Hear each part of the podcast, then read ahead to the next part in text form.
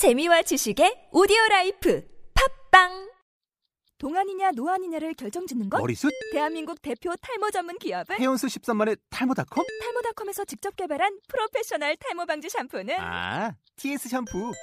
늘어진 두피 모공을 꽉! 단 한 올의 모발까지 꽉! 사용할수록 풍성해지는 나의 모발. 이제 탈모 고민 끝! TS 샴푸.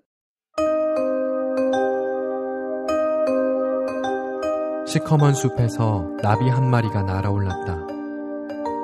미안해, 아빠. 나비는 사라졌다. 1991년 8월. 아이를 묻은 곳은 나무 아래였다. 너무나 짧은 세월을 살다 간 아이가 나무로 다시 태어나기를 바라서는 아니었다. 그곳에 묻는다면 적어도 다시는 그가 찾을 수 없는 곳으로 아이가 사라지는 일은 생기지 않을 것 같았다. 사라지는 것은 한 번으로 좋겠다.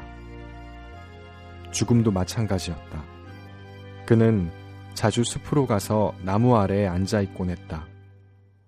바람이 불 때마다 나뭇잎 흔들리는 소리 대신 아이의 고른 숨소리가 들리는 듯 했다.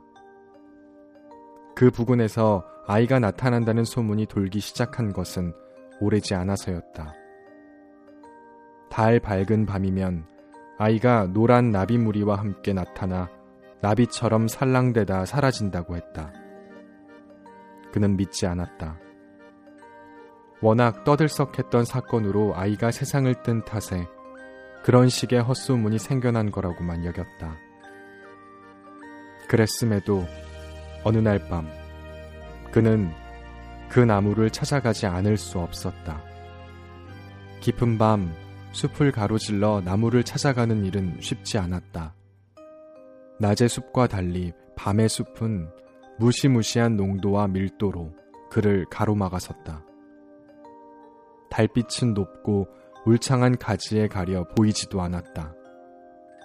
숲은 시커먼 뻘 같은 어둠 속으로 그를 빨아들였다. 한번 들어가면 다시는 못 나올 것처럼 숨이 막히는 어둠이었다. 길을 잃지는 않았으나 그는 몇 번이나 숲에서 넘어지거나 굴러 떨어질 뻔했다. 마침내 아이가 묻힌 나무를 찾았을 땐 온몸에서 흘러내린 땀이 눈물 같았다. 한 번만, 딱 한 번만이라도 내게 나타나 주겠니? 한밤의 숲에서 그가 참고 참았던 울음을 거침없이 쏟아냈다. 너 아직 거기에 있는 거잖아. 아무데도 못 가고 거기에 있는 거잖아. 이리 나오렴. 한 번만이라도 너를 다시 안고 싶구나. 아이가 죽으면서 단숨에 10년은 늙어버려 중 늙은이가 다 되어버린 사내가 한밤중에 숲에서 소리를 높여 울었다. 아이가 죽고 아이를 묻는 동안 남겨진 가족들을 지키기 위해 있는 힘을 다해 참았던 울음이었다. 울지 않았던 건 네 죽음이 슬프지 않아서가 아니야. 너 알고 있니? 매일같이 나는 너처럼 죽고 또 죽어. 복수를 위해 매일같이 갈아대서 나만한 이가 없어. 바람이 불면서 나뭇잎들 사이로 달빛이 스며들었다. 그때 아이의 모습이 희끗 비치는 듯 했다. 그는 울음을 멈추지 못하며 두 팔을 벌렸다. 간절히 뻗은 두 손이 울음소리를 쫓아 출렁출렁 흔들렸다. 제발, 한 번만이라도 다시 안겨주겠니? 그러면 내가 살 것 같다. 살고 싶어서가 아니라 살아야 하니 살게 될 것 같다. 미안해, 아빠. 그것은 분명히 아이의 목소리였다. 그는 간절히 뻗었던 두 손으로 입을 막아 울음소리를 삼켰다.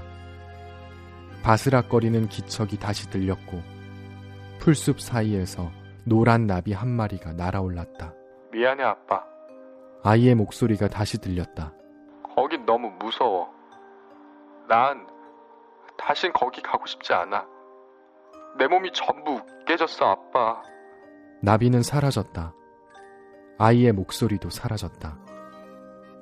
다시 입 밖으로 터져나오기 시작한 한 남자의 통곡 소리가 밤의 숲을 가득 채웠다. 모든 빛깔들의 밤 김인숙 문학동네